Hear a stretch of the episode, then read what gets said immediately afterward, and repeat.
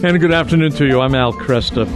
Joining me right now is Larry Denninger. Larry's the author of Songs for Clara. It's his first novel.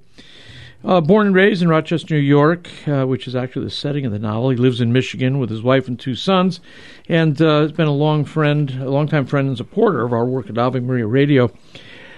I knew that we talked about your blog in the past. Yes. And I did not know that you were also an aspiring novelist. Yeah, it's been something that I've wanted to do ever since my high school years. And first of all, let me say thanks for having me on. Yeah. I really appreciate it. So that goes back a long, long way. Always been an avid reader growing up as a kid. My parents were very supportive, kind of giving us free rein. Yeah. Giving me free rein. We lived several houses from the public library. And back when I was growing up, that was the main form of entertainment, television, but reading. So I read so much stuff. Yeah. I read through every Agatha Christie novel that the library had, every Alistair McLean, Doc Savage, and then when I was younger, it was Hardy Boys, Tom Swift. Yeah, sure. And then, of course, The Hobbit and Lord of the Rings. So as time went on, reading, my reading choices expanded. Well, it's one thing to enjoy reading. It takes a special person, though, to turn that love of reading into a love of writing. And the reading is a relatively passive affair. Writing really requires you to invest yourself. You're putting yourself out there on the written, on the page with the written word. It does take, you have to set aside time and write it out or type it out. And for many, many years, I was working on stories that were either like fantasy or science fiction, kind of the genres that I was most drawn to as I was getting older. Yeah. But then I didn't realize, but it just didn't seem to click. Like there wasn't just this either a hook or a character or something just didn't really work with being able to get it from start to finish. Yeah. Until I sat down and started writing Songs for Clara.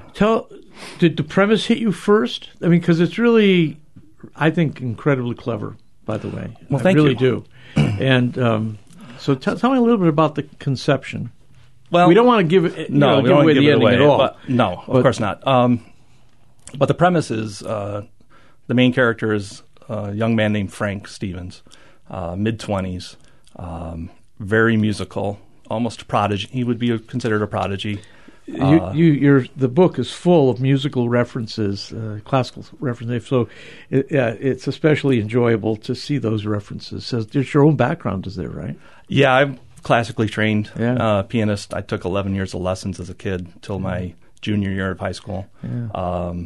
And then I taught piano for a number of years once I was married and had children. Yeah. And I still play the piano a lot. I compose my own music. Do you? Yeah. What kind of genre would you call it? Contemporary classical? Yeah. I guess maybe. Okay. All right.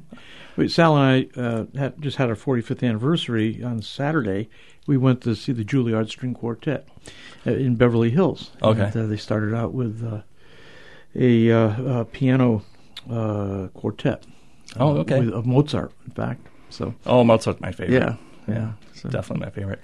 So that whole... the music runs through the story, not just on the classical side, because Frank's father, who he is estranged from, was a composer and instructor at a music conservatory. Mm-hmm. And while cleaning out the house, because his father was put in a facility because of Alzheimer's, he found a collection of songs written that he had never seen before, and they were attached with a rubber band, and inside it said, "For Clara." But his mother's name was Louise, and he had no relatives that he knew named Clara. Yeah. So he immediately, because of his estrangement with his dad, and for years, ever since he was a young child, has had a very combative, adversarial relationship with his dad. So he would think the worst. he thought the worst, right? And went on this journey of discovering who Clara was and why these songs were written, and involving other people that in their life, and has a very close relationship with his sister, and there was a little bit of push and pull, a little bit of headbutting with her on why is it important, you know, what are you hoping to gain by this? Are you looking to score points against your dad who can't defend himself? All those kinds of things. Right. So, it was really enjoyable to write. And I think, along with my love of classical music, kind of what's also, it's kind of funny how this story evolved, because some authors will say, well, I have everything very well plotted out. Cue cards, scene by scene. Oh, okay. So that's good. Yeah, no, go ahead. I was going to ask you, do you plan a novel like this, or do you write until something hooks you and then you develop it? So go ahead. Well, this was a combination of what's called like a plotter. Okay. And a pantser, which is writing from the seat of your pants. This is a combination of both. So let's kind of back up a little. There's online annual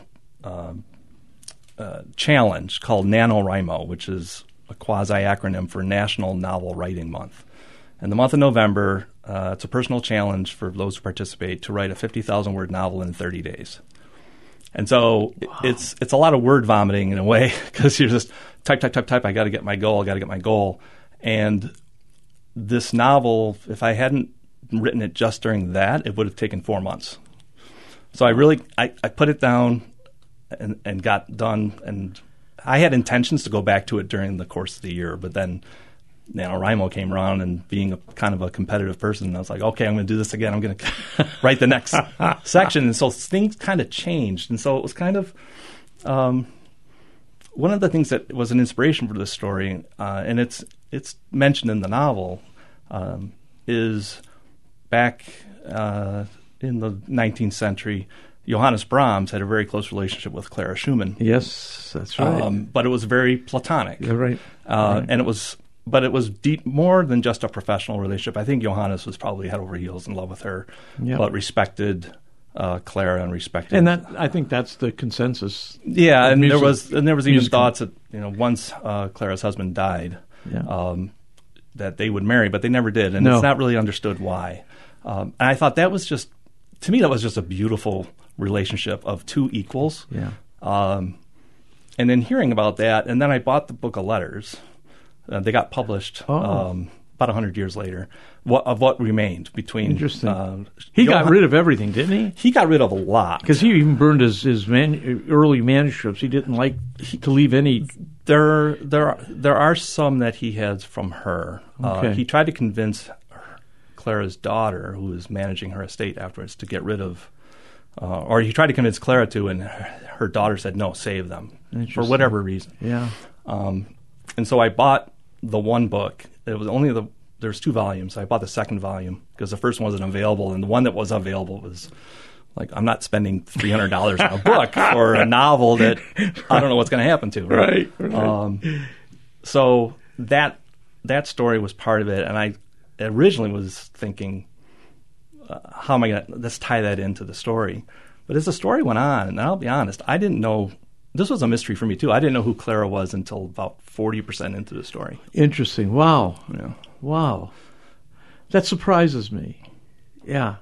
That surprises me. There were directions that I felt it could have gone, but as characters did things, and that's the other thing about this process for me was characters, Frank, whether it was Frank or his sister or one of his friends, did something. It's like, whoa, that makes total sense character-wise, but it wasn't what I expected. Yeah.